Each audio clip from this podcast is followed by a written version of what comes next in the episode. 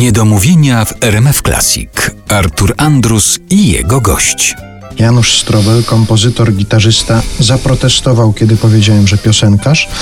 E, jest dzisiaj naszym gościem w Niedomówieniach w RMF Classic.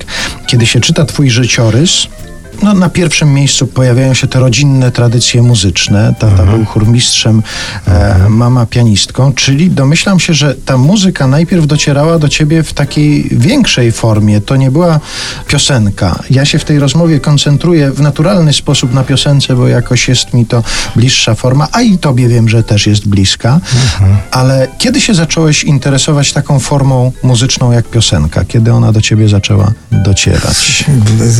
No myślę, że jak to się mówi, czym skorupka za młodu nasiąknie. Rzeczywiście duże formy. Mój ojciec duże chóry prowadził, 120-140 osobowe, koedukacyjne. Te brzmienia no, od samego początku gdzieś mi towarzyszyły. Tym bardziej, że ojciec współpracował z mamą pianistką, jak wspomniałeś, i te lekcje chóru i zajęcia mieliśmy notorycznie po 20 godzin na dobę, często. Także czy chciałem, czy nie chciałem, gdzieś to głęboko się zapewne osadzało w naszej świadomości, nie tylko mojej, ale również moich braci i siostry.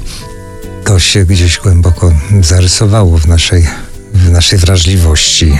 Zdecydowanie tak, ale wiem, że od samego początku nawet był taki czas, że ojciec prowadził chór chłopięcy i próbował mnie wciągnąć do tego, do tych działań, co było bardzo kłopotliwe. Ja miałem bardzo poważne opory ze śpiewaniem. Nie wiem z czego to wynikało, ale nie lubiłem śpiewać i bardzo mnie to krępowało, wręcz zawstydzało, rzekłbym. No i tak było e, przez wiele, wiele e, lat. E, nie będę ukrywał, że to moje śpiewanie to właściwie nie wynikało tylko z tego powodu, że chciałam zaśpiewać, ale było też podparte niewielką ilością alkoholu, prawda? Bo bez tego nie, nie, nie byłbym w stanie. Mówimy o tym tak, tak, tak, tak, tak, tak, tak, Plus, tak. Włodzimierza Ale to były lata bodaj koniec 70., początek 80., nie pamiętam dokładnie, kiedy to zostało nagrane. W każdym razie, no oczywiście z tą muzyką e, dużo miałem wspólnego, bo oczywiście odbierałem klasyczne wykształcenie, jak każdy obowiązkowo, gry na skrzypcach i pewnie bym tym skrzypkiem został, bo bardzo mi się podobał ten instrument, ale w jednej klasie byłem z Andrzejem Kulką.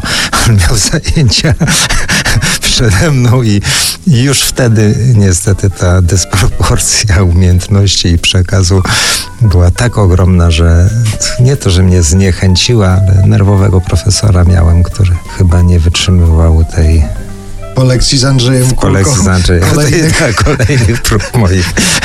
I tak, tak się przerzuciłem na tę gitarę samoczynnie, no które okazało się, że no, widocznie tak musiało być.